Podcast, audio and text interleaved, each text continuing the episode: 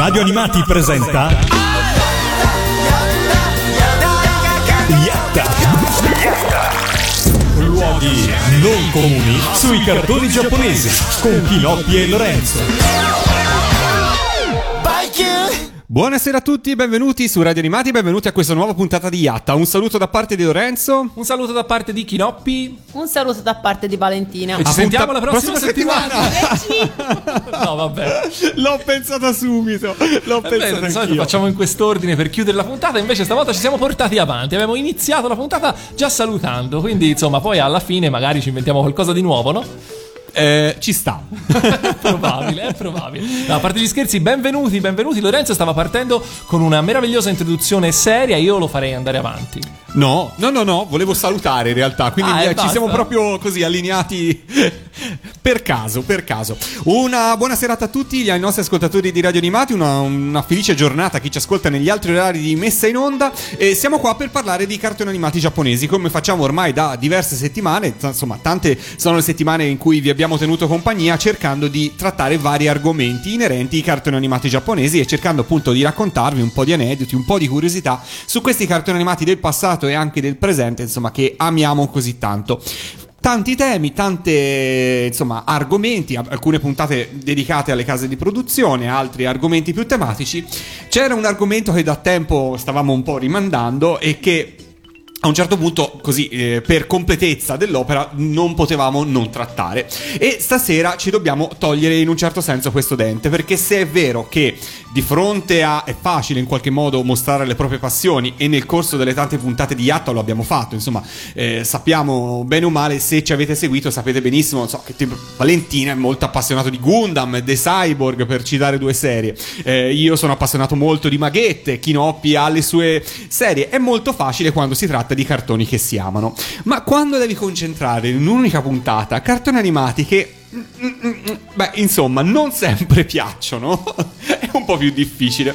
Quindi scusateci se stasera saremo un po' di parte, diciamo, diciamo così. Perché la puntata di stasera di Yatta è dedicata alle serie bestiali o comunque a tutte quelle serie di animazioni che hanno animali e insetti, aggiungerei, aprirei questa parentesi anche insetti, come protagonisti. Eh, faremo un percorso all'interno di queste serie. Valentina, benvenuta anche a te. Grazie. so che stai pensando a Gundam in questo no, in momento. realtà no. Ma vogliamo iniziare questo viaggio? Eh, direi proprio di sì, ci tocca, no? Ci, ci tocca, sì. Allora, ehm, io intanto.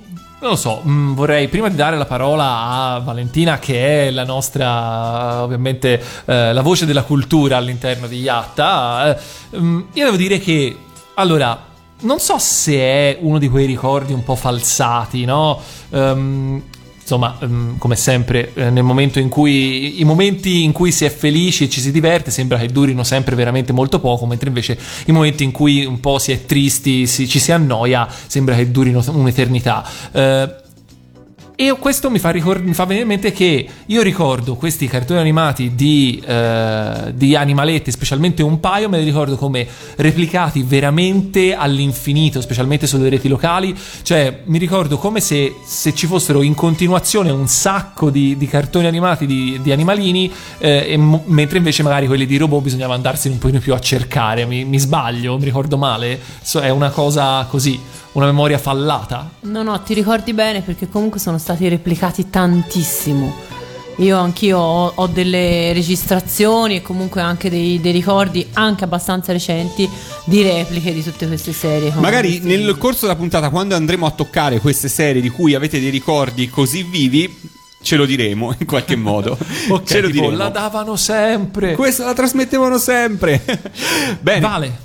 Valentina, partiamo. Partiamo. Allora, in realtà io partirei più che con una serie TV con un film che ehm, è un film tutt'oggi molto conosciuto, molto famoso in Giappone, addirittura è considerato il quarto ehm, eh, fi- film d'animazione più bello di tutta la produzione giapponese, ovvero Kumo to Tulip. Ehm, è un film del 1943 di eh, regia di Kenzo Masaoka ed è un film eh, musicale, uno di quei film appunto di cui abbiamo parlato quando abbiamo fatto per esempio le, le, la puntata sulla Toei eh, o cose del genere, perché è il, è il, tipico film insomma che in qualche modo strizzava l'occhio alle, alle produzioni disneyani e ha come protagonista una coccinella e un, un, ragno. Il ragno in qualche modo insidia la coccinella che sta per cadere nelle sue grinfie, poi c'è un temporale, tra l'altro la sequenza animata del, del temporale è veramente molto bella e mm, quindi diciamo la pioggia che, che, salva la coccinella che poi esce dal suo rifugio all'interno di un tulipano cantando una canzoncina. Quindi questo è un film... Mm, una trama vincente. Meraviglioso. Eh sì. cioè, se non l'avete visto approfittate dopo che finisce il trono di spade per eh, dedicarci un paio d'ore perché è fondamentale. Ehm, e ripetiamo l'anno di questo... 1943. Eh beh insomma. Quindi insomma...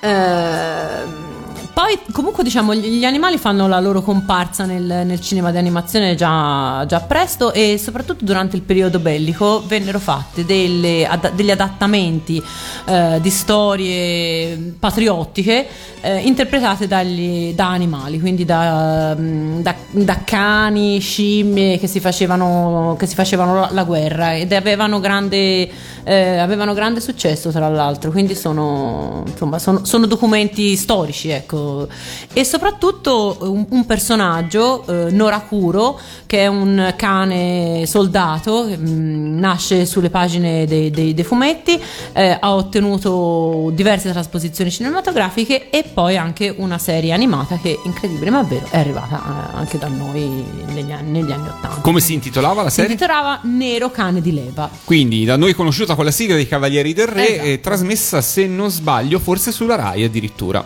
Eh, Io non, sì. non, ho memoria assoluta di Nero Carabinieri. Eh, io sì, un po' sì. Io ho memoria del, della serie, ma non ho memoria onestamente. No, non è stata replicata moltissimo. No, è una no. di quelle serie che poi insomma si è un po' persa e difficilmente eh, si è avuto occasione di vederla in televisione. Da qualche anno è riapparsa un po' sulla rete. Tra l'altro, in Giappone eh, Norakuro è un personaggio ancora molto famoso perché nell'87 è stata fatta una nuova serie animata, questa volta eh, opera dello studio Pierrot.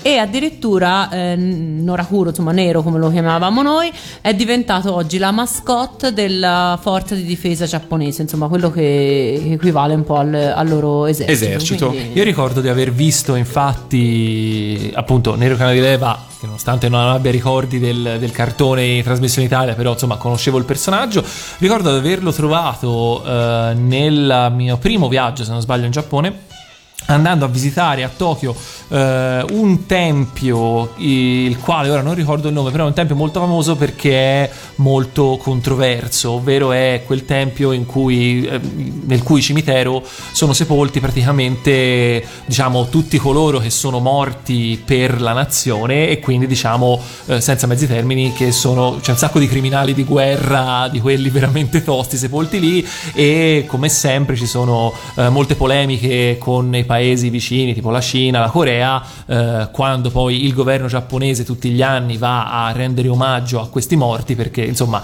dal lato loro, loro quelli che, che sono eroi di guerra magari per i giapponesi, per i cinesi e i coreani sono fondamentalmente dei eh, genocidi o come si dice, insomma, quindi non, non, non, non, belle cose diciamo, e Nero ci mette la faccia. e meno, c- eh, poveretto. Eh sì, non è, non è colpa sua effettivamente.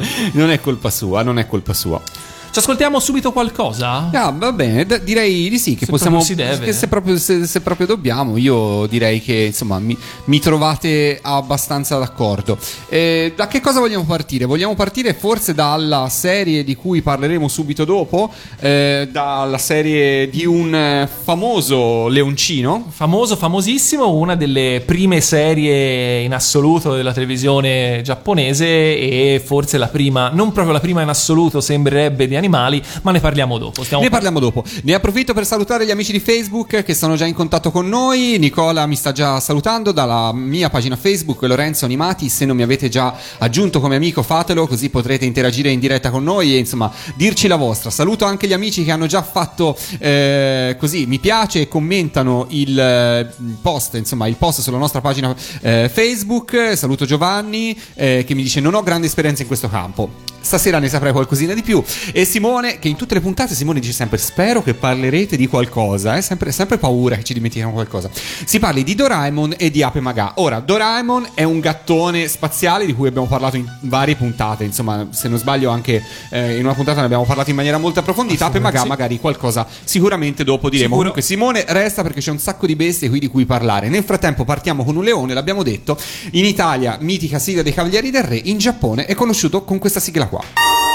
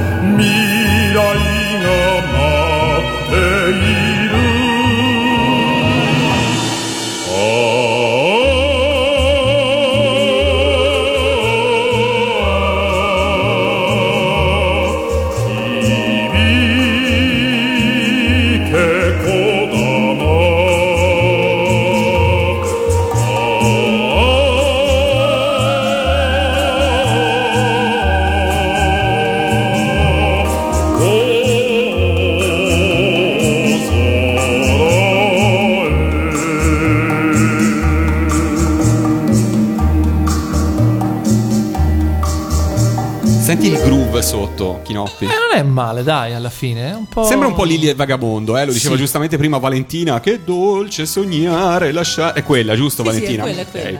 Ok. Dobbiamo vedere di che anno è Lily e il vagabondo e capire se c'è Beh. stata effettivamente un'ispirazione. Beh, diciamo che Kimba ha dato tante ispirazioni a, A Disney, a sì. Disney, eh. Sì, sì. Quindi magari oltre.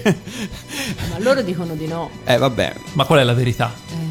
Arduo saperlo. arduo saperlo, sì. A parte un paio di scene copiate proprio In maniera spudorata. Esatto. E a parte il fatto che Disney aveva eh, contattato, conosceva personalmente Tezuka e gli aveva già eh, espresso ammirazione e Tezuka a sua volta aveva chiesto a Disney il permesso di eh, trasformare in manga la storia di Bambi, quindi insomma... Quindi insomma c'era già stato scambio epistolare, No, quantomeno. no, si erano proprio conosciuti. Conosciuti addirittura.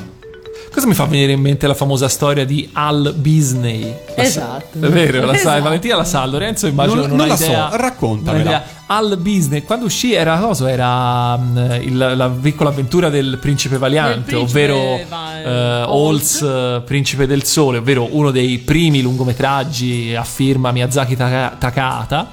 eh, che uscì in un'edizione italiana in cui si- il regista era tal Al Bisney quando si parla, ricordi, no? qualche puntata fa si parlava del fatto che i film giapponesi all'estero venivano. Si cercava di far finta che non fossero giapponesi, affibbiandoci soprannomi a caso.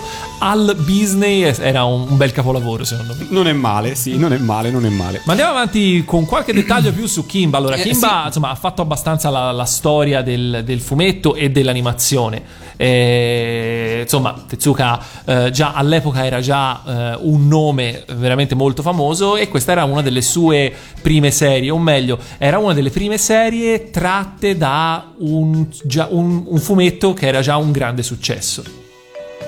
Sì, perché il manga ha avuto mh, tantissimo successo e addirittura dalla stessa, insomma, dalla stessa matrice, dallo stesso manga, in realtà le serie eh, sono state tratte, sono due ed entrambe sono arrivate eh, in Italia. Solo che eh, da noi sono arrivate, diciamo, mh, come, come un, un unico blocco, con un unico blocco di episodi, quindi non, è- non era così chiaro che si trattava di due, di due prodotti diversi. Invece la prima serie ehm, di 52 episodi è del 1965, è una produzione Mushi e eh, dovrebbe essere eh, sì, abbastanza e eh, dovrebbe essere la prima serie eh, interamente zoomorfa della TV giapponese. Eh, stavamo discutendo se effettivamente mh, questo primato spetti veramente a Kimba o se spetti a Wonder Tree o a Hustle Punch. Comunque sono tre eh, produzioni di comunque sempre di Tezuka dello stesso anno, quindi siamo diciamo che Tezuka ha comunque inaugurato il, il trend. Quindi quello di realizzare storie con eh, animali destinate al pubblico eh, dei bambini. Questo va detto, le- i, i cartoni animati con, eh, con gli animalini sono quasi completamente sempre appannaggio dei- dei- degli spettatori più, più giovani, dei, dei- più piccoli. Anche se le storie poi in realtà non sempre sono così banali, insomma non stiamo... n- non sono sempre cose da bambini dell'asilo, ecco diciamo, perché anche Kimba ha comunque una trama complicata, si comincia con una... Comunque con, con una rivolta di animali della savana nei confronti del, del re che poi è il padre di Kimba, il padre di Kimba poi che va, eh, fa uscire dal recinto i, i bovini dei- eh, degli umani perché gli animali della foresta se ne possano sfamare, insomma poi da lì una serie di, di avventure anche abbastanza complicate, secondo me che poi vanno anche, insomma sfociano anche nella nell'assurdità, specialmente io ricordo la- uno degli episodi in cui Kimba convince eh, i felini della savana a diventare vegetariani. Io già lì cominciai a pensare Ecco, forse ecco. ecco, appunto, Ecco. forse non Sì. ma anche no. Ehm, e comunque insomma eh, Kimba è un personaggio e, e una, una serie che ha, avuto, che ha avuto grande successo non per niente poi infatti eh, il Re Leone il film di- di- della Walt Disney Company ehm, è, è ispi- è ispirato o copiato, eh, difficile, difficile da dire. Io devo riconoscere quando lo vidi, ne sentì parlare per la prima volta, mi venne subito in mente il paragone, però mh, loro sostenevano di no, che non ne avevano mai neanche sentito parlare. Eh, boh, eh, Sti musi gialli sono tutti uguali, si confondono, queste cose qui, no? Esatto. Da noi la serie ha avuto eh, non tantissimi passaggi televisivi e soprattutto è stata ridoppiata, risonorizzata almeno un- in un'occasione perché i master della- del primo doppiaggio erano andati persi anche se non, non del tutto. Quindi insomma eh, è piuttosto... anche da noi non è che poi ora pa- sia passata molto, No. molto spesso, insomma... non- Sì, è un cartone animato appunto che è- stato Cioè, riproposto. tutti se lo ricordano, però ecco, non è, di- non, è a, non è a Kimba che pensavamo quando parlavamo dei cartoni animati che si vedevano con Tante volte, no, no, infatti condivido con voi. Anche il mio ricordo è legato ai primi anni Ottanta e poi insomma una serie che non ha avuto poi così tanti passaggi televisivi.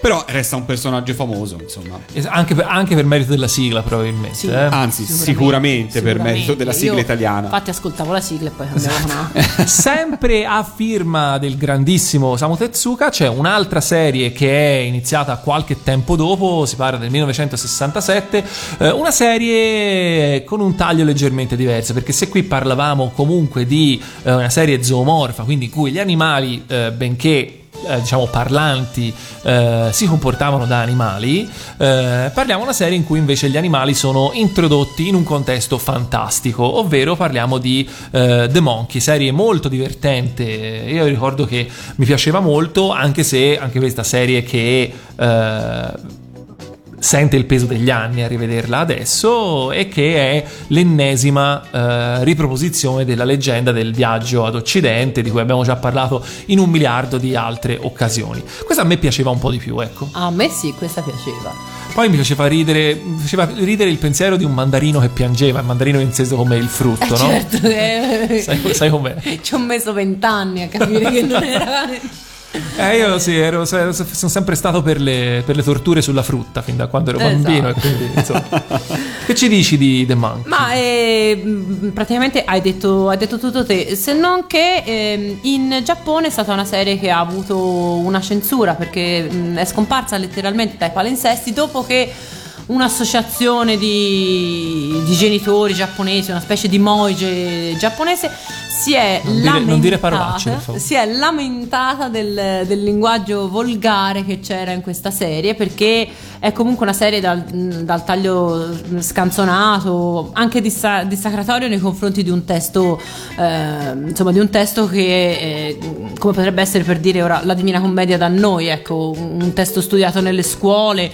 Quindi questo approccio così, così irriverente non, non piacque a queste associazioni di, di genitori e quindi la serie venne cancellata dai, dai palinsesti dopo la, la prima replica.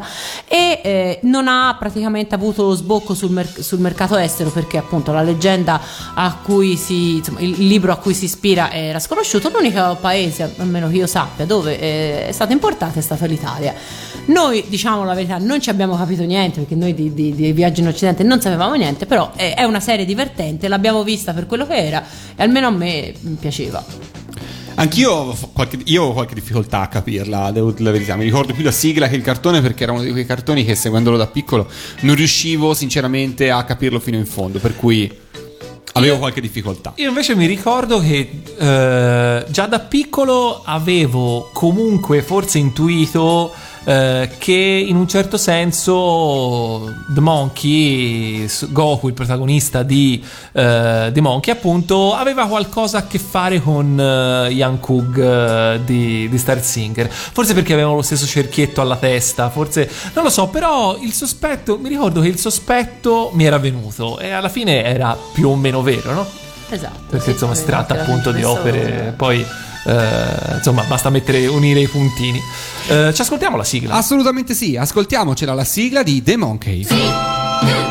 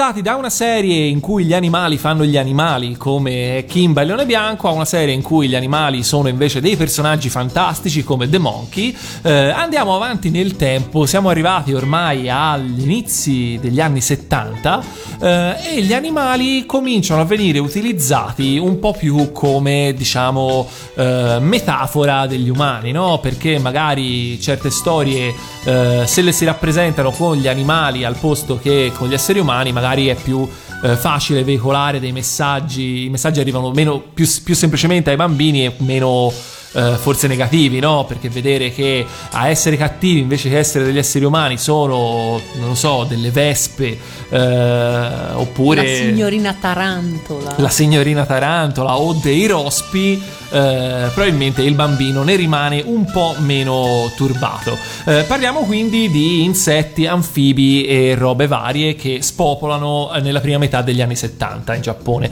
Ehm, io non mi ricordo dove ho letto questa cosa, la ridico, non è mia, non me ne prendo la paternità, eh, ma eh, per questi insetti non sono tutte rose e fiori in realtà, eh, perché insomma mh, ne succedono di cotte e di crude. Sono queste serie, parliamo eh, innanzitutto dell'ape magà, eh, che forse non tutti sanno che non solo è precedente all'Ape Maia, ma è anche molto precedente all'Ape Maia, perché la prima stagione eh, dell'Ape Maga è addirittura del 1970 e prima dell'inizio della, della, della, della serie dell'Ape Maia eh, che è del 75, c'è tempo addirittura per una seconda stagione dell'Ape Maga nel 74, quindi eh, addirittura lo doppia. Eh, mentre invece da noi è arrivata prima l'Ape Maia, eh, cosa che ha creato poi un, un problema perché eh, l'Ape Maia era eh, una femmina.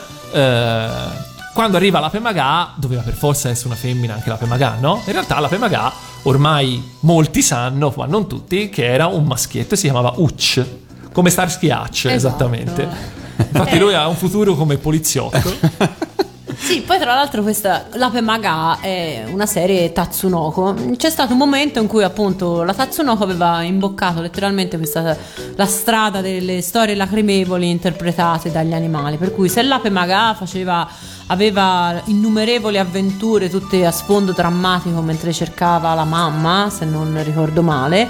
ehm, aveva come degna concorrente il ranocchio de Metan che Ecco, infatti invece- stavo per dirlo, questa ambientazione cupa, eh, così triste, e così piena di mostri veramente bruttissimi, eh, molto distante poi da quella che sarà l'ambientazione della Pemaia, in cui invece c'è più, insomma, eh, anche nei colori, anche nel modo di rappresentare le storie, non c'è questo dramma costante che invece caratterizza sia, eh, sia la Pemaga che Demetan, che io ho sempre accostato come cartoni animati, sia per i disegni, per i colori, eh, per il modo in cui venivano tratteggiati soprattutto eh, gli antagonisti in un certo senso. C'era questo tema sempre cupo, triste, le sigle erano una boccata d'aria, di Esatto, ossigeno sì. in questo caso. Sì, perché erano queste, soprattutto Demetan aveva queste, queste storie eh, con questi contrasti sociali fra il ranocchio povero e bello e la ranocchia invece di, di buona famiglia, questo amore contrastato, un po' da, Ah, ma perché era bello Demetan? da film di Nino D'Angelo. No, però insomma. vestiva bene Demetan. A me- Sì, secondo me stava aveva, bene. Aveva un suo stile. Aveva un suo diciamo, stile Demetan,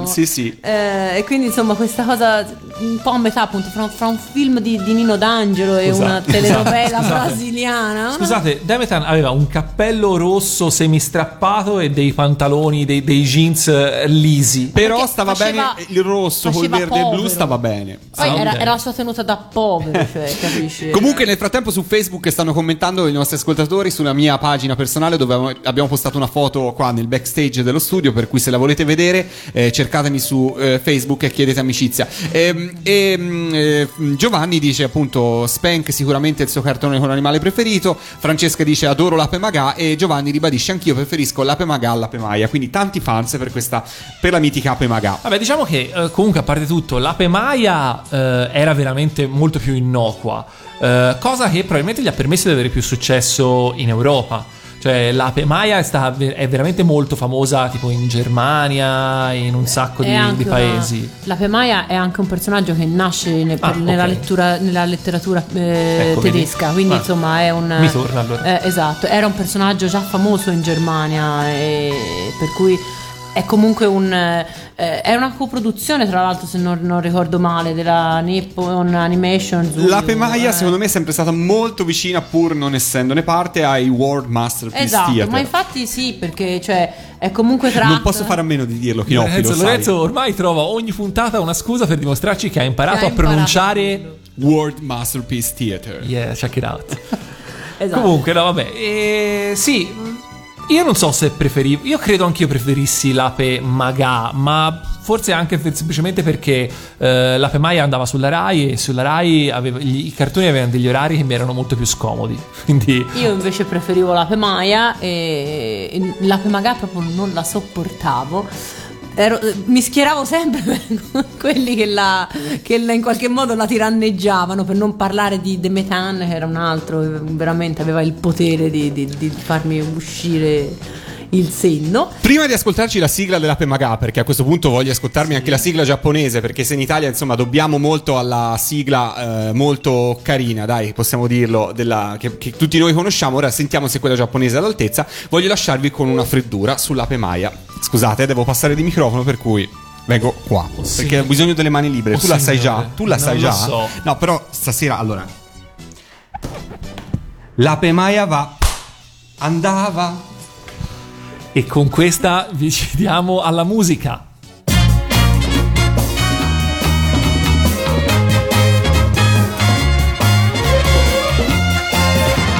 行け行けハチミツバチハチ飛べ飛べハチみなしごハチ姿 優しいモンシロチョウチョおどけバッタにテントウムシみんな友達。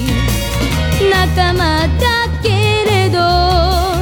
母さん欲したろ恋しかろう行け行けハンラチ。ミツバチハッチ。とべえとべえはちみなしごはち。はち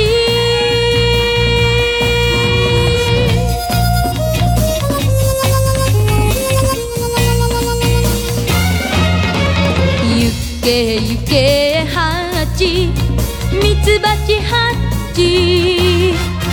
とべえとべえはちみなしごハチ怖いやつだよ。カマキリムカデ。憎いやつだよ。スズメバチ。愛と勇気を。背中に背負って。行けばこの世に。敵はない。行け行けハチ。ミツバチハチ。飛べ飛べハチ。みなしごハチ。ハチ。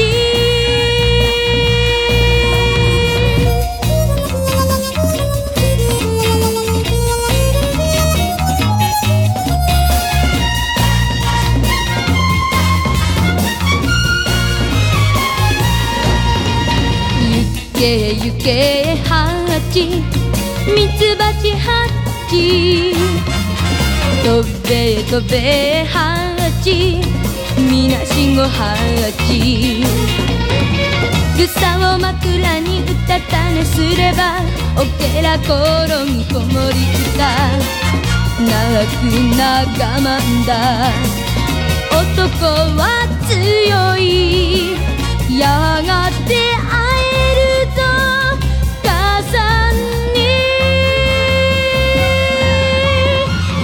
行け行けハチミツバチハチ飛べ飛べハチみなしごハチ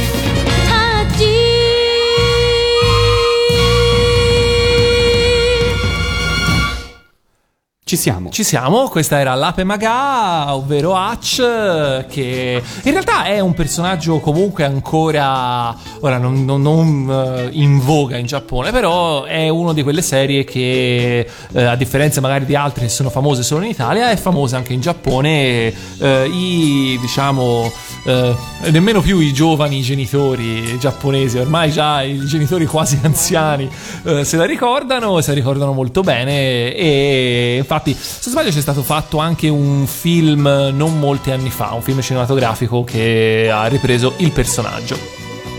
Andiamo avanti, l'avevamo nominato prima e ri- rimaniamo su Demetan e la banda dei Ranocchi perché, insomma, eh, come hanno fatto cotanti talenti al timone come Yoshiyuki Tomino eh, alla regia, eh, Yoshitaka Amano al character design a partorire questa serie che è ancora un po' nei nostri incubi assoluti. Io questa la devo raccontare, ho una eh, collega al lavoro che ha insomma più o meno la, la mia età, eh, ha due figli, un figlio più grande credo vada alle elementari adesso e eh, praticamente lei cerca ogni tanto di avvicinarlo anche a qualche cartone animato un po' più della sua epoca.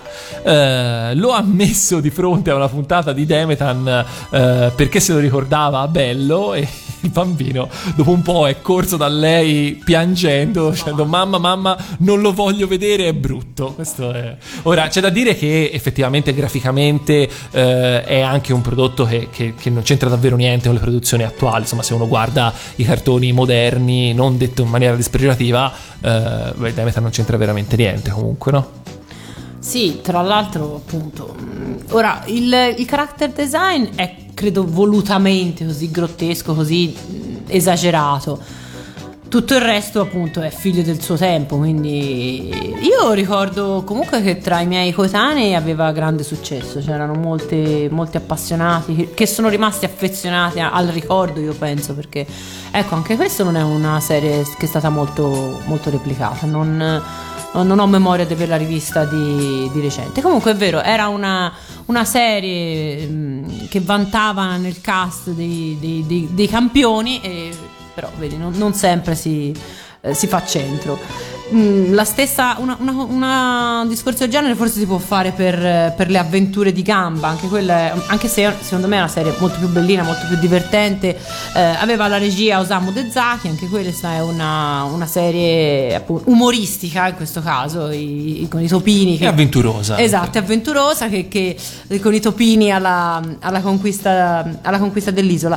Tra l'altro da noi è perduta, cioè è- è- Ah, sì. non se la ricorda più nessuno, credo.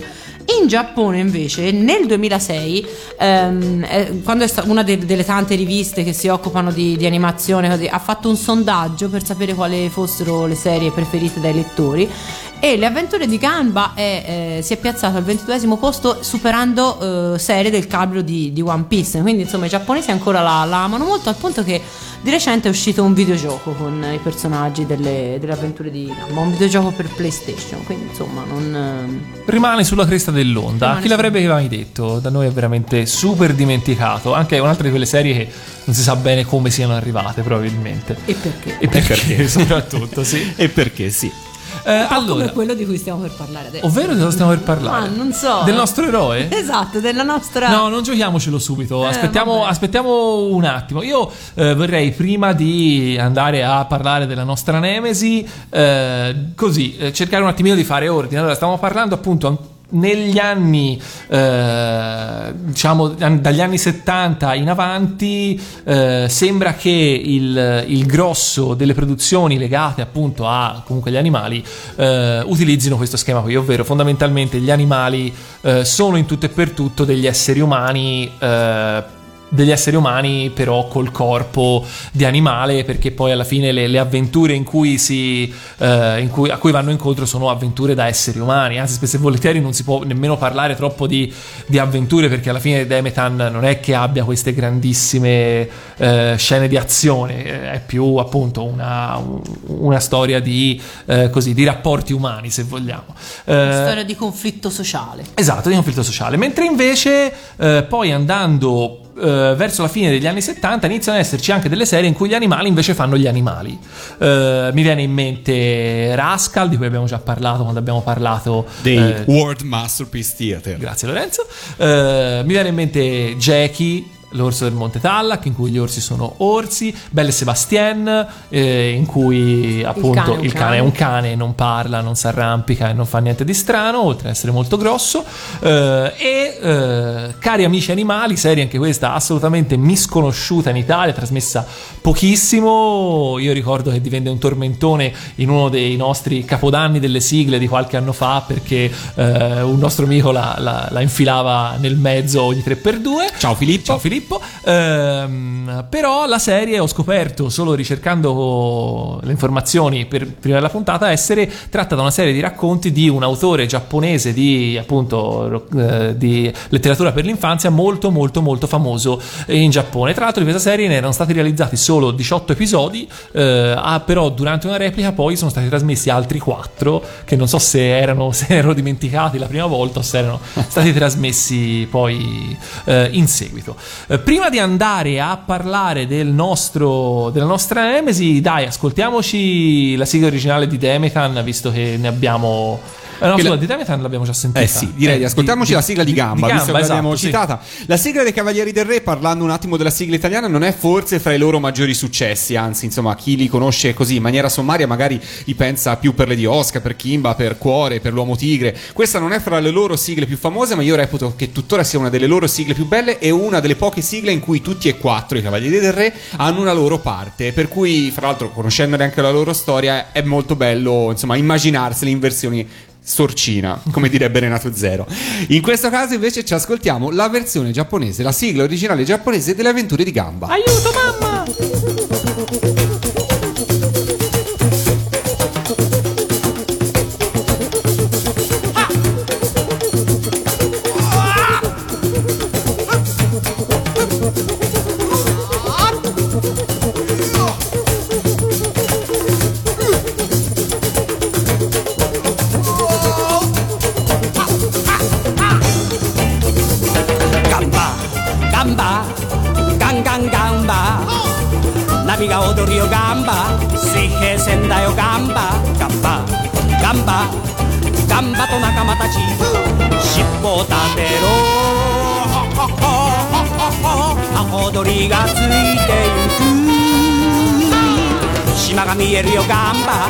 島が見えるよ。ガンバガンバガンバガンバと仲間たち。ガンバガンバガンガンガンバ海で踊ろうガンバ白い砂浜ガンバガンバガンバガンバと仲間たち。尻尾を冷やせ。ほほほほほほアホ鳥の夜明けだよかい朝日だガンバでかい朝日だガンバガンバガンバガンバと仲間たち。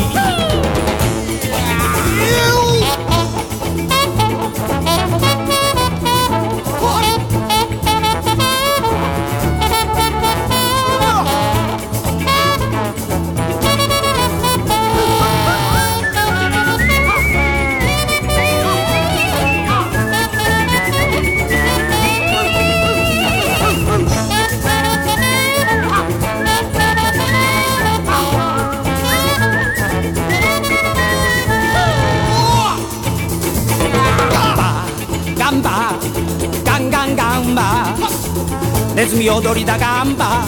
仲間が踊るよガンバ。ガンバ。ガンバ。ガンバの恋人は。尻尾に歌をアホ踊りの羽の上。焚き火を焚いてガンバ。焚き火を焚いてガンバガンバ。ガンバ。ガンバと仲間たち。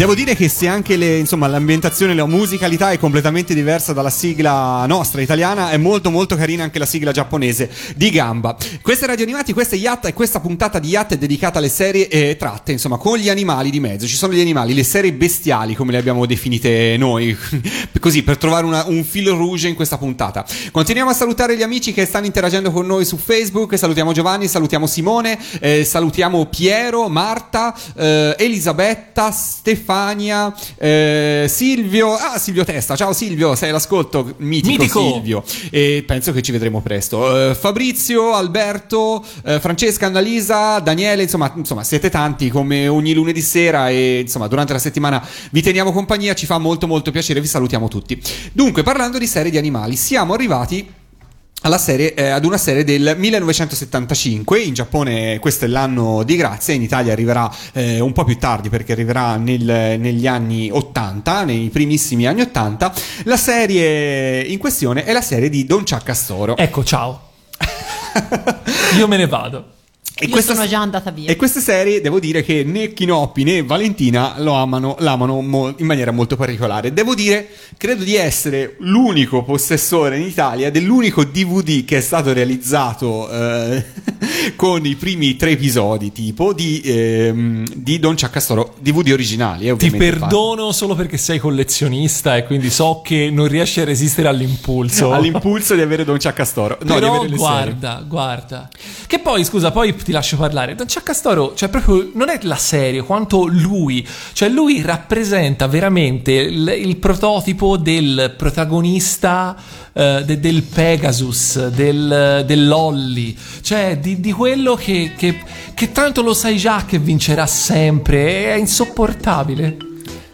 Intollerabile. No, ma poverino, no, io guarda, invece stasera devo dire lo sto riabilitando. Ora io ammetto che era una serie Forza, che forza. Allora, da, da bambino io guardavo Don Ciaccastoro, va bene, facciamo, facciamo già qui. coming out su Don Ciaccastoro. Lo guardavo e non mi dispiaceva. Ovviamente erano, sono quei cartoni animati e poi rivisti da adulti non riesci a seguirli perché insomma sono veramente per bambini piccoli con un target veramente molto piccolo. E poi mi piaceva molto perché trovavo un po' questa così familiarità con i personaggi del Lego Fabuland. Per chi se lo ricorda era una serie del Lego della Lego che non producono più eh, che aveva come personaggi appunto degli animali e veniva ed era inserita come gadget in una nota marca di ehm, roba solubile per fare colazione la mattina. Forse ve la ricorderete forse no quindi parliamo di eh, Don Ciaccastoro, serie del 1975, in Italia è arrivata un po' più tardi, eh, protagonista è ehm, questa allegra combriccola di animali nella foresta di Zawa Zawa eh, e tutto il, insomma, quello che si svolge all'interno della foresta. Il più,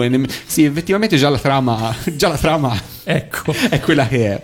Però ci sono delle curiosità su Don Chuck che è interessante raccontare. Allora, il personaggio di Don Chuck Castoro ehm, fu fin dall'inizio protagonista di una, mm, così, una sponsorizzazione diciamola così, del- di un noto parco a tema, un parco dei divertimenti mm, giapponese che aveva il nome di, io non lo so pronunciare, Hinoppi, lo faccio pronunciare eh, a te perché sei, lo sai che sei... Korakuen. Ok. Che era uno stadio da baseball più una zona di una sorta di parco di divertimenti, un insieme, un ensemble, da quel che ho potuto ricavare dalla rete, di ehm, parco di divertimenti, campo da baseball, tutti elementi che, se vi ricordate le immagini della videosigla, così come sono state trasmesse anche in Italia, facevano parte del- della sigla stessa, per cui la, la sigla iniziale era un po' eh, una sorta di eh, come, si- come la nostra sigla di Bim Bum Bam in qualche modo veniva ambientata a Gardland e la finalità era anche un po' quella di invitare i bambini ad andare a Gardland. Un po' tanto, non so quante volte ho sognato di toccare le attrazioni dove era passato Paolo Bonolis. La Iola dove... Sì, quella con l'orologio, Esatto. vabbè, lasciamo perdere. Così per i bambini giapponesi la videosigla di eh, Don Ciaccastoro era una sorta di invito ad andare a questo parco di divertimenti. A picchiare il maledetto roditore. Parco dei divertimenti più stadio del, be- del baseball che ha ospitato fino al 1987 mh, fra i maggiori, eh, i più importanti concerti eh, di artisti anche internazionali che si sono esibiti lì, eh, da Madonna a Michael Jackson per il Bad Tour, quindi insomma uno stadio importante che nell'87 però è stato chiuso, è stato raso al suolo ed è stato ricavato quello che tutt'oggi si chiama Tokyo Dome che è sia un, eh, un, insomma, un altro cer- centro di divertimenti, un parco a tema, sia un eh, mega albergo, un parco con alberi Eh, e montagne quant'altro, russe. montagne russe e quant'altro.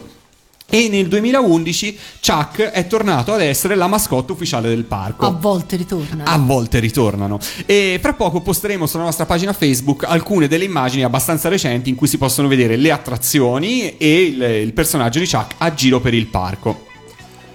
Che fortuna, Ve l'ho, ve l'ho riabilitato un po', Ma Chuck. neanche per idea. No, l'abbiamo vista settima- no. settimana scorsa, quando era, l'abbiamo vista la prima puntata insieme. È tremendo. A parte, vero. voglio dire, anche solo l'adattamento italiano è, è fuori di testa completamente. Sull'adattamento italiano posso dirvi una cosa simpatica. Vai. Allora, il personaggio, uno degli antagonisti di Chuck, ovvero il dingo, il lupo, insomma, che nella versione italiana si chiama Rappa, nella versione giapponese prende il nome di Tromba. Il tromba, in qualche Eh, il modo, tromba. il tromba, cosa che effettivamente, se vi ricordate un po' il cartone animato, eh, lui aveva sempre al collo questa trombetta, per cui insomma il motivo in giapponese è più eh, così, si capisce di più. Beh, sì. Continua a fare acqua da tutte le parti, Don Chuck. eh? Eh, ho, Me ne rendo proprio, conto. ho proprio paura di sì. Me ne rendo conto.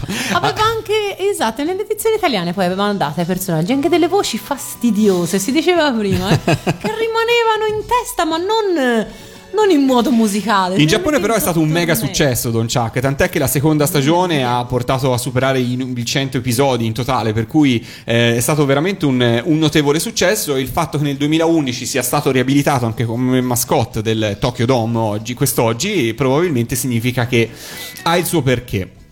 Non vi vedo convinti, ascoltiamoci la sigla, questa è Yatta e quella che Ma- state per ascoltare è la sigla giapponese di Don Chuck Astoro.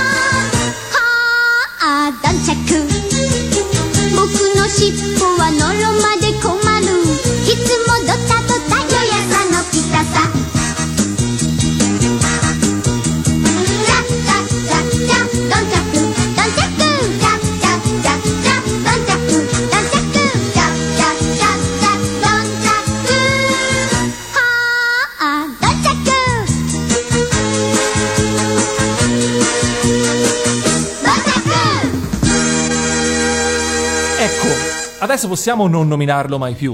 Possiamo dire anche meglio Fidenco. ah, beh, sì. Sì, possiamo dirlo, va bene, va bene, mi avete convinto, insomma, non era questo granché. Però ho postato una foto fighissima di Don Chuck Astoro e, e Lalla sulla pagina di Facebook di Radio Animati. Andate a vederla, riempitela di mi piace se anche voi, come me, amate Don Chuck Astoro. O anche se non lo amate, che siete sicuramente di più.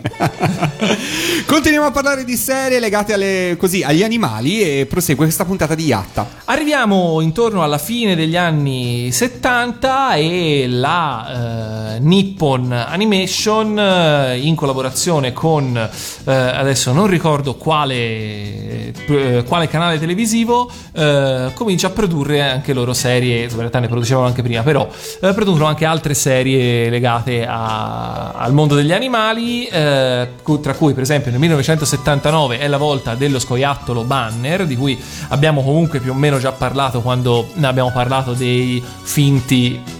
Dei finti Lorenzo? Ero distrattissimo. Scusami, dei finti? Don Chuck Astoro. No. No.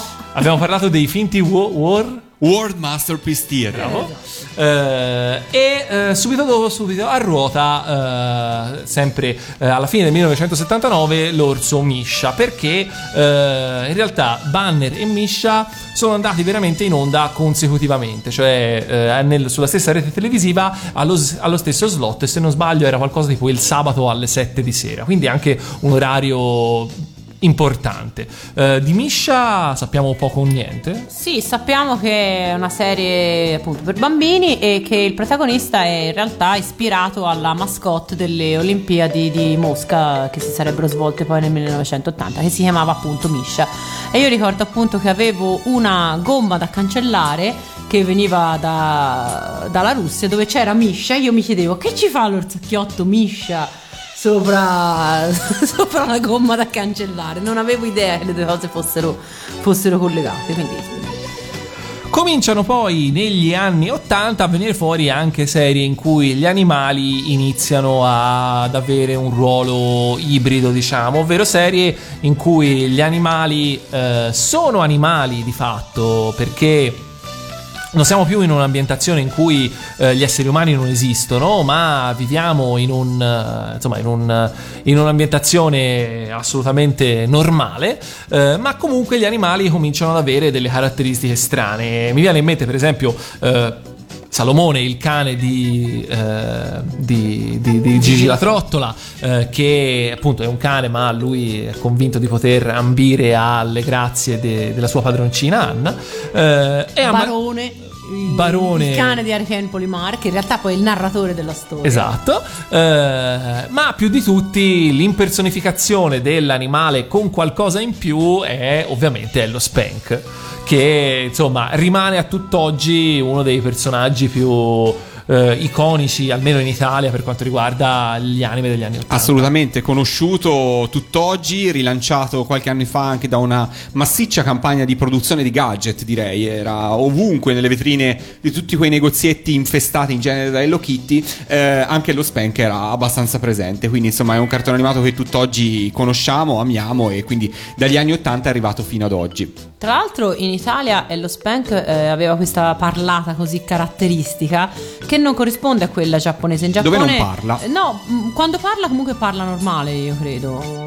Credo che invece non parli proprio. non parli eh, proprio, esatto. io credo che sia parla- uno dei pochi paesi- Comunque sia che è stata un'idea tutta italiana di farlo parlare in quel modo così. Ti dirò, eh, se- anche se è vero che in genere siamo così amanti del rispetto della tradizione dell'edizione così come è stata concepita in Giappone, io credo che su Spank il fatto che possa parlare lo renda più gradevole e divertente. Non lo trovo così controproducente al fine della trama, in qualche modo. Io preferivo Torakiki. Kiken! Anche perché è grande voce di Sandro Pellegrini, Esatto. quindi insomma lo ricordiamo così. Eh, un'altra invece, eh, chiamiamola sotto, sottogenere di, di- di, queste serie con protagonisti gli animali, eh, è que- sono quelle in cui, le serie in cui eh, gli animali reinterpretano anche dei grandi eh, classici della letteratura, dei personaggi eh, molto classici. C'è per esempio, precedente al Don Chisciotte che abbiamo visto anche in Italia, eh, coproduzione nippo-spagnola, eh, c'è anche un Don Chisciotte con gli animali, che in Italia però non è arrivato.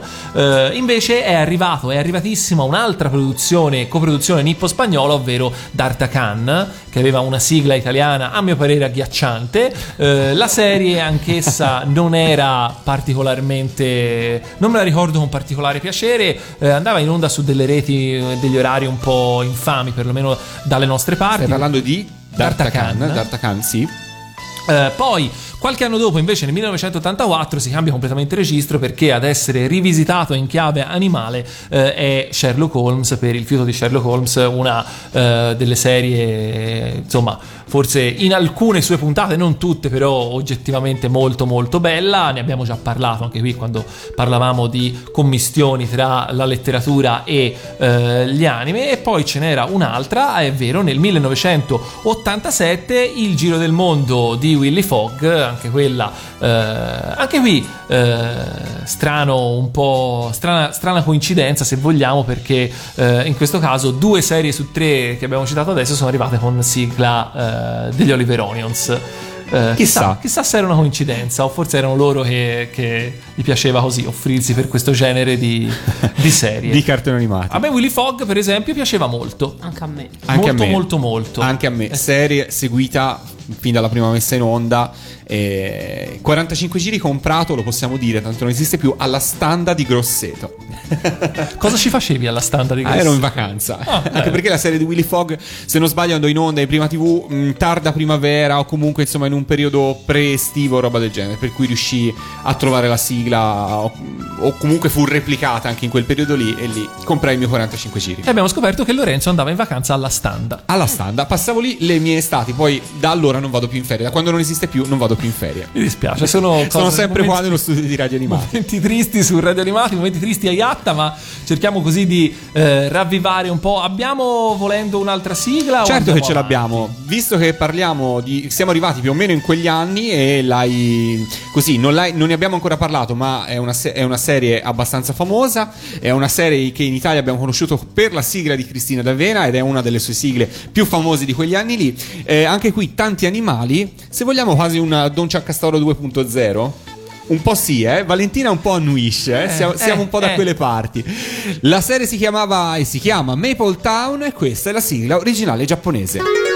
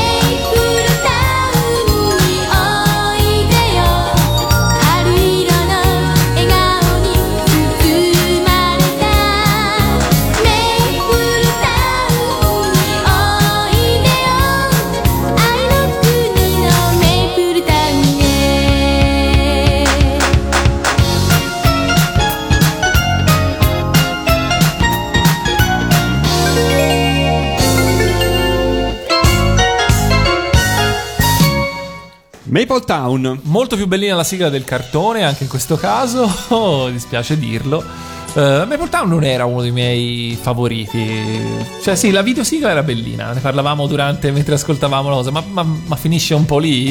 Non lo so, penso che insomma, eh, a quell'età io avevo probabilmente una decina d'anni quando trasmette forse qualcosa meno. E non era il- io non ero decisamente il target della serie, temo.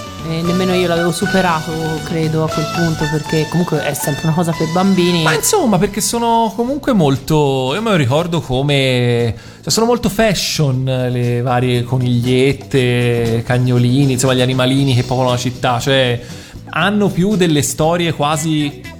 Da, da preadolescenti, cioè c'è un po', non proprio le storie d'amore, però cioè non è che... no, Io se non ricordo male avevo 12 anni e eh, ricordo che mi piaceva moltissimo il disegno, cioè i disegni mi piacevano tanto, riconoscevo che erano fatti bene, quindi insomma, ma le storielline... Condivido con te la cosa dei disegni. Io non sono così drammatico e drastico su Maple Town, non l'ho seguito molto, anche perché, come dicevi tu, eh, andavo in contemporanea con un altro cartone animato che, mi piaceva, molto, di più, esatto. ed era, lo possiamo dire, ed era D'Artagnan, eh, D'Artagnan e i Moschettieri del Re, che invece ho seguito, ho riseguito, Esatto, mi piaceva che da non ho morire. perso neanche una puntata. Eh, devo dire che però eh, quando arrivò a Maple Town eh, ebbi proprio la sensazione di dire wow, com'è disegnato bene, era, mm, aveva dei tratti molto innovativi, era molto moderno come cartone animato quando uscì. Sì, è vero, comunque questo è vero.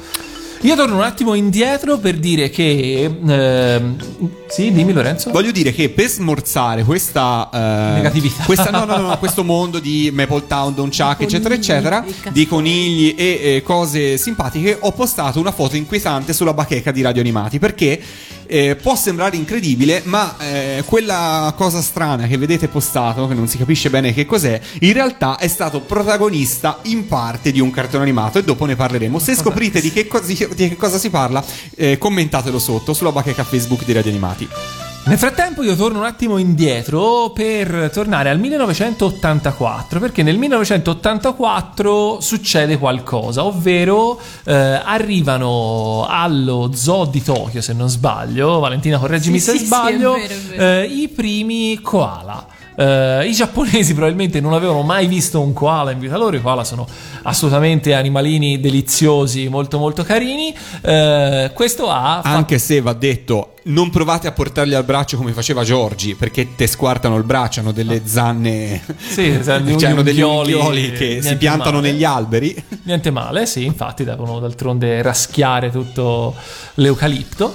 Eh, no, ehm, eh, quello che è successo è che questo evento di ragguardevole importanza nella storia del Giappone ha fatto sì che nascessero immediatamente non una ma due serie eh, con protagonisti i koala, eh, cioè due serie che hanno iniziato la loro messa in onda a tre mesi di distanza l'una dall'altra, non stiamo scherzando. Eh, la prima ad andare in onda è eh, Blinky, che non so se è andato in onda anche in Italia, Non mi sinceramente. risulta. Non- probabilmente no, da non confondersi con Blinky Bill, che invece è una produzione australiana eh, che è andata in onda su GTV e non c'entra niente con gli anime e quindi non con la nostra trasmissione.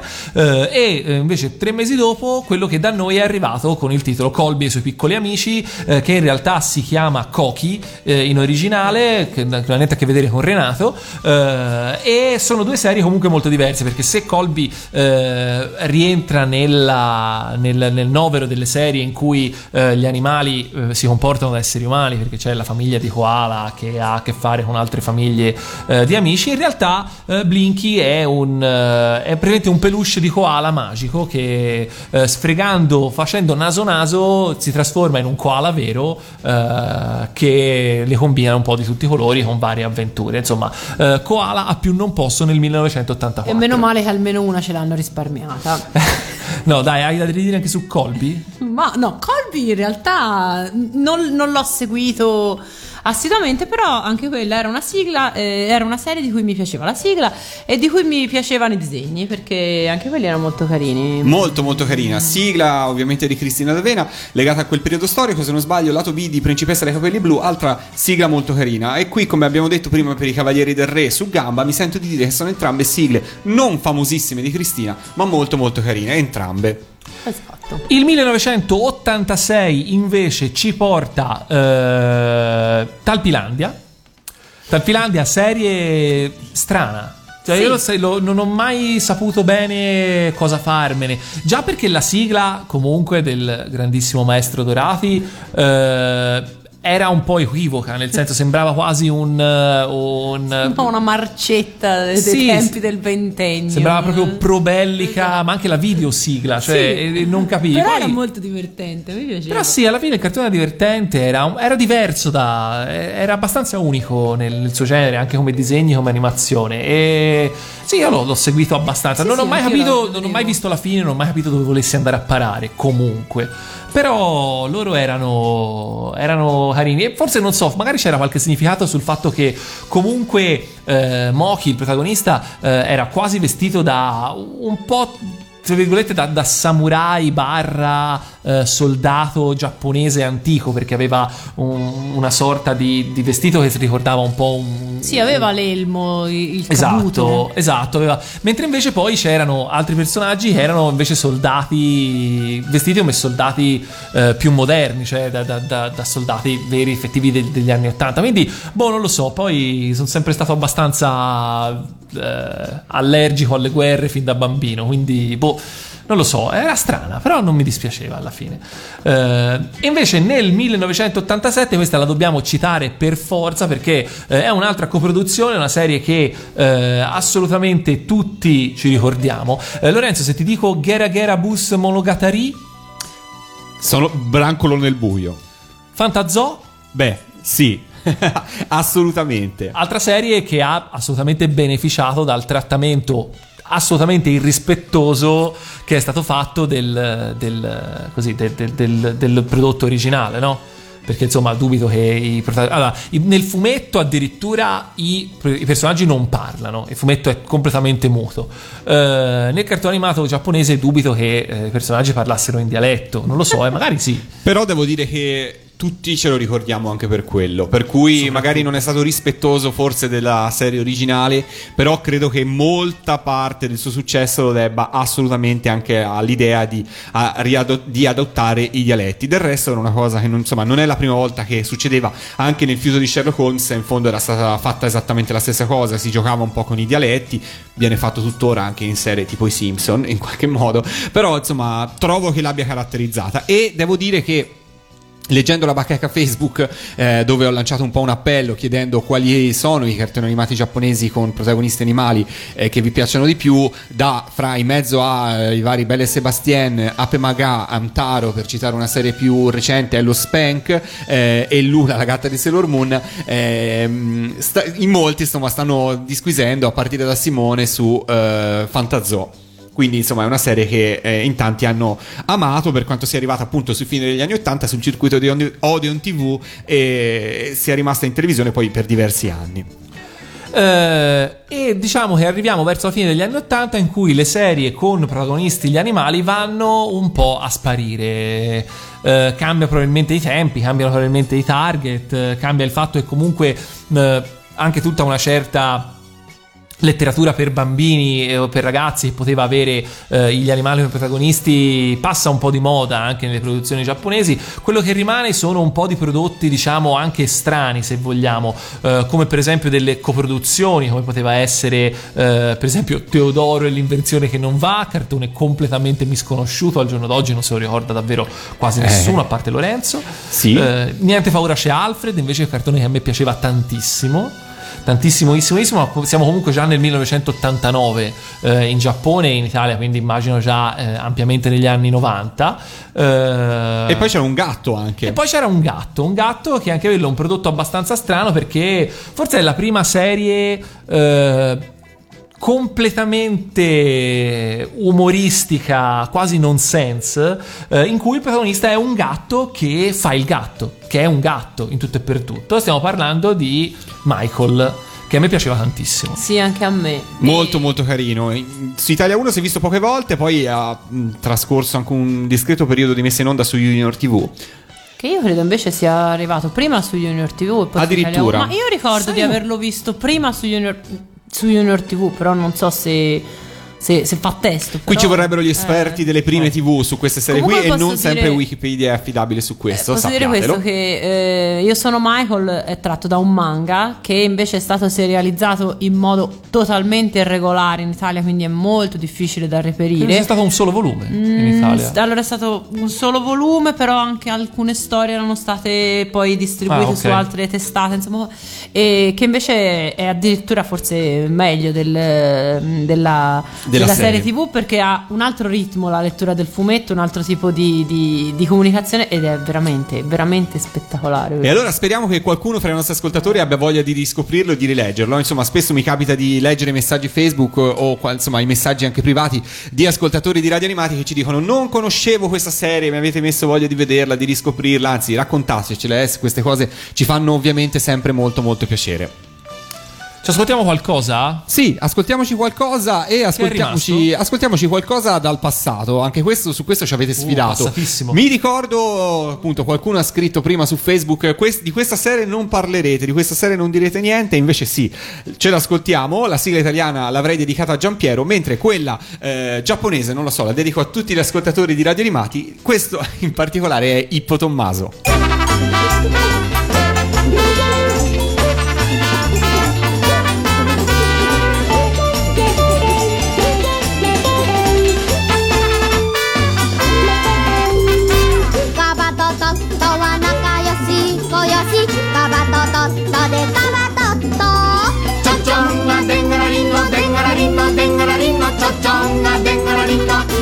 でんがらりんのドン。カバはでかいしトットはちびちょだけどいつでも一緒だよちょちょん。がでん。がらりんのでんがらりんのでんがらりんのちょちょんがでんがらりんのでんがらりんのドン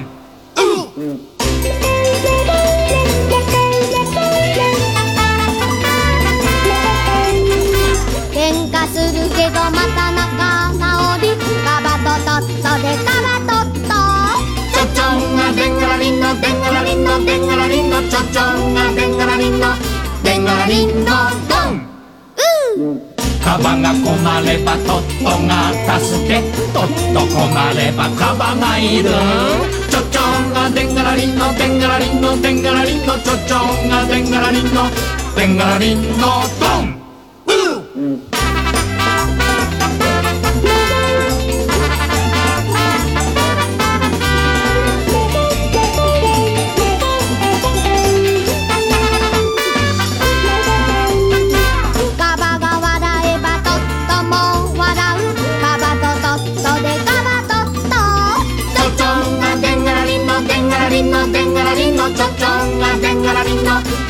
でんがらりんのドンカバが怒ればトットが逃げる。トットお空で赤目のべちょちょんがでんがらりんのでんがらりんのでんがらりんのちょちょんがでんがらりんの。でんがらりんのドン。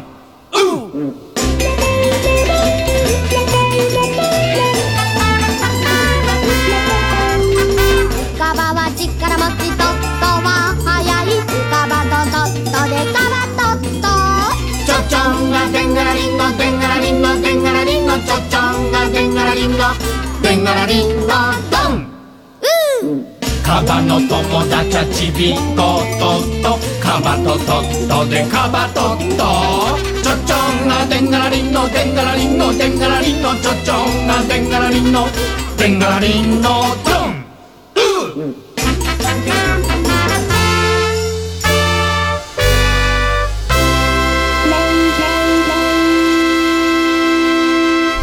come ci dice la sigla originale di Ippo Tommaso, ovvero Capatotto, una serie veramente vetusta, ma che però a me piaceva comunque molto. Eh, come dicevamo prima, eh, siamo giunti al termine della trasmissione perché siamo giunti quasi al termine delle serie che hanno come protagonisti animali. Certo, eh, potremmo dire che gli animali sono da lì in avanti, quindi dagli anni 90 in poi, eh, sono stati sidekick, cioè le spalle in tantissime serie. C'è in mente appunto, come citata prima eh, da un nostro ascoltatore, per esempio i gatti di, di Sailor Moon, o insomma, ma non... Luna. Sì?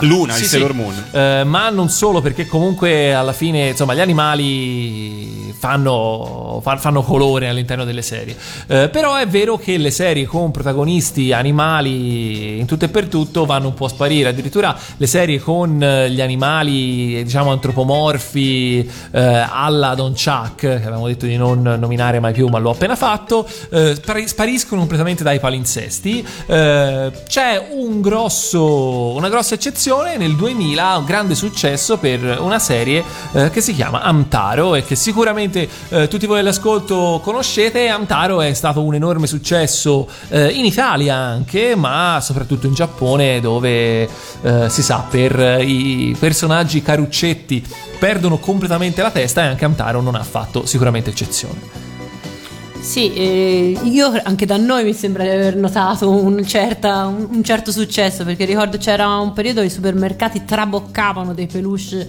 di Antaro e compagnia bella. Eh, io tra l'altro ne ho due perché me li, hanno, me li hanno regalati, non sono mai riuscita a finire la collezione. E... Che peccato. Peccato, vero? No, volevo quello ne- che dormiva nella- nel calzino, quello mi piaceva tantissimo. No, eh, tra l'altro mi sembra di ricordare, ora potrei confonderlo con altre mille cose, però mi sembra ricordare che anche Amtaro eh, si è portato dietro una serie di polemiche in Giappone sul fatto che comunque eh, tutti i bambini volevano poi avere il criceto vero, eh, con ovviamente il problema che magari non sempre eh, è semplice tener cura di, aver cura di, di un animale vivo e quindi insomma eh, magari poi Quando poi si molti sono di questi... accorti che non parlavano. Esatto, che molti di questi poveri criceti magari non hanno fatto una bella fine, insomma qui eh, spezziamo una lancia a favore di- di- degli animali perché insomma eh, prendeteli, voletegli bene ma soltanto se, se- se siete ben consci che potete appunto averne la cura di cui hanno bisogno, quindi eh, radio animati per il sociale anche stasera. Direi, sì. Ehm, Chiudiamo svelando qual è la bestia orribile che abbiamo postato sulla nostra pagina Facebook, Lorenzo. Sì, eh, l'abbiamo postata un po' di minuti fa e già ovviamente l'avete riconosciuta perché il pubblico di Radio Animati è un pubblico di espertoni, per cui insomma eh, quel mostro che vedete è un Matsugoru, che anche se non è stato un protagonista diciamo di una serie, eh, per chi ricorda Sanpei, il ragazzo pescatore, e tu, eh, a qualsiasi mh, gli dici qual è un episodio che ti ricordi di questa serie, lui ti risponderà l'episodio sul Matsugoro, anzi gli episodi, perché sono più di uno, è una, una puntata eh, lunga divisa in più episodi, almeno tre episodi, sì sì, ricordo anch'io. Che è questa specie di, di- di mostro eh, su cui Sanpei deve, con cui Sanpei si deve cimentare nella pesca, escogitando poi anche un modo per riuscire a pescarlo, se non sbaglio. Per cui è una puntata mitica di Sanpei e ci sembrava giusto rendere onore e merito anche al brutto eh, e ma credo anche innocuo Matsugoru. Ma chissà se è buono da mangiare. Ma nella puntata di San Pei mi sembra dicessero di sì, che era Ah, bene, buonissimo. È prelibato. Io devo fare un piccolo appunto personale che appunto eh, un commento sulla un commento sulla pagina su questo il post del Matsugoro è a firma Tizi tutti uguali e mi è scesa una lacrimuccia, grazie. Ok, detto. Detto, detto. detto, detto. Eh, chiudiamo? Chiudiamo, però dobbiamo fare, diciamo, fare un annuncio che poi insomma ufficializzeremo meglio nelle prossime settimane, nei prossimi giorni. Eh, se avete letto la mia pagina Facebook, ma adesso lo sarà a breve, nei prossimi giorni anche sulla pagina ufficiale di Radio Animati, eh, allora noi andremo in onda lunedì prossimo con una puntata regolare di Yatta, come, ogni lunedì Ah, sì? sera. E sarà l'ultima puntata di lunedì sera, ma non l'ultima puntata di Yatta. Perché? L'ultima puntata di Yatta andrà in onda il 9 di maggio, che è un sabato, alle- dalle ore 16 circa, in diretta da Milano. E da dove adesso ve lo possiamo svelare? Perché saremo in diretta da Yamato Shop e saremo in compagnia di Manga, quindi il canale di Sky numero 149 che trasmette un sacco di serie animate. Saremo con loro per parlare di manga, ma soprattutto dei cartoni animati, delle serie che stanno andando in onda o che andranno in onda. Quindi, insomma, come abbiamo fatto un paio di puntate fa nel riper- ripercorrere gli anni 90 attraverso gli MTV Anime Nights, poi abbiamo parlato di Bim Bum Bam in generale delle serie, questa volta parleremo con loro e ne sapremo di più. Per cui sarà l'occasione di eh, conoscerci. Se siete di Milano o se avete voglia di passare un paio di ore di pomeriggio insieme a noi, noi saremo lì, eh, sarà aperto a chi vuol partecipare, potrete essere lì con noi e, e noi saremo in diretta proprio in una vera e propria puntata di Yatta. Ma diciamo non soltanto, una puntata di Atta ultra speciale, non solo per tutti i motivi che abbiamo detto, ma perché insieme a noi ci sarà un regista speciale. Don Ciacastoro. che definiremo così, in nome in codice Don Ciacastoro. bene, bene. Don Ciacastoro che sarà in onda domani sera qua al posto nostro come ogni martedì sera per cui insomma fate due più uno per capire uno più uno anzi per capire chi è Don No, Ciacastoro ma dopo tutte le cose orrende abbiamo detto di Don Ciaccastoro per tutta la sera. Dai, non va bene. No, stiamo scherzando, ovviamente ci sarà con noi anche Pellegrino che insomma non sarà in diretta ma insomma sarà lì con noi in, in studio e quindi non prendete impegni per il 9 maggio, è un modo così per festeggiare insieme questa stagione trascorsa insieme e per finirla insieme parlando di cartoni animati, poi ovviamente se siete lì presenti magari potrete anche intervenire. Ci stiamo organizzando, poi nei prossimi giorni ufficializzeremo tutto molto molto meglio.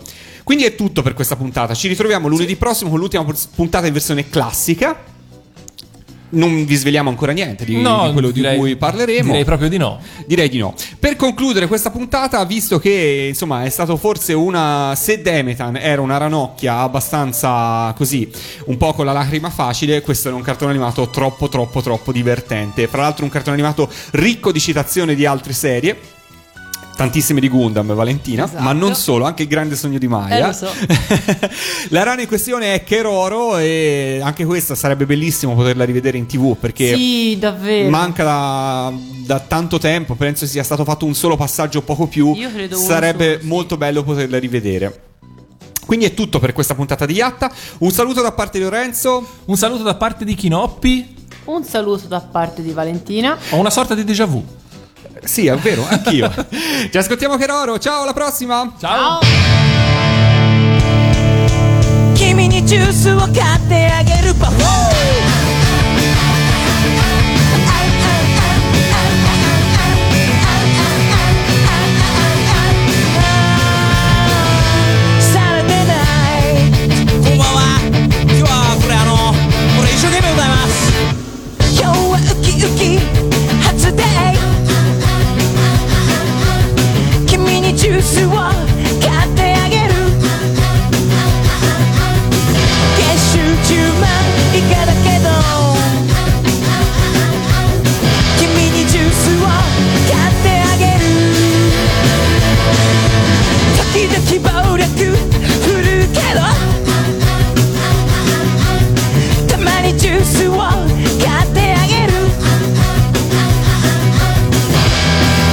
が君が払いだよ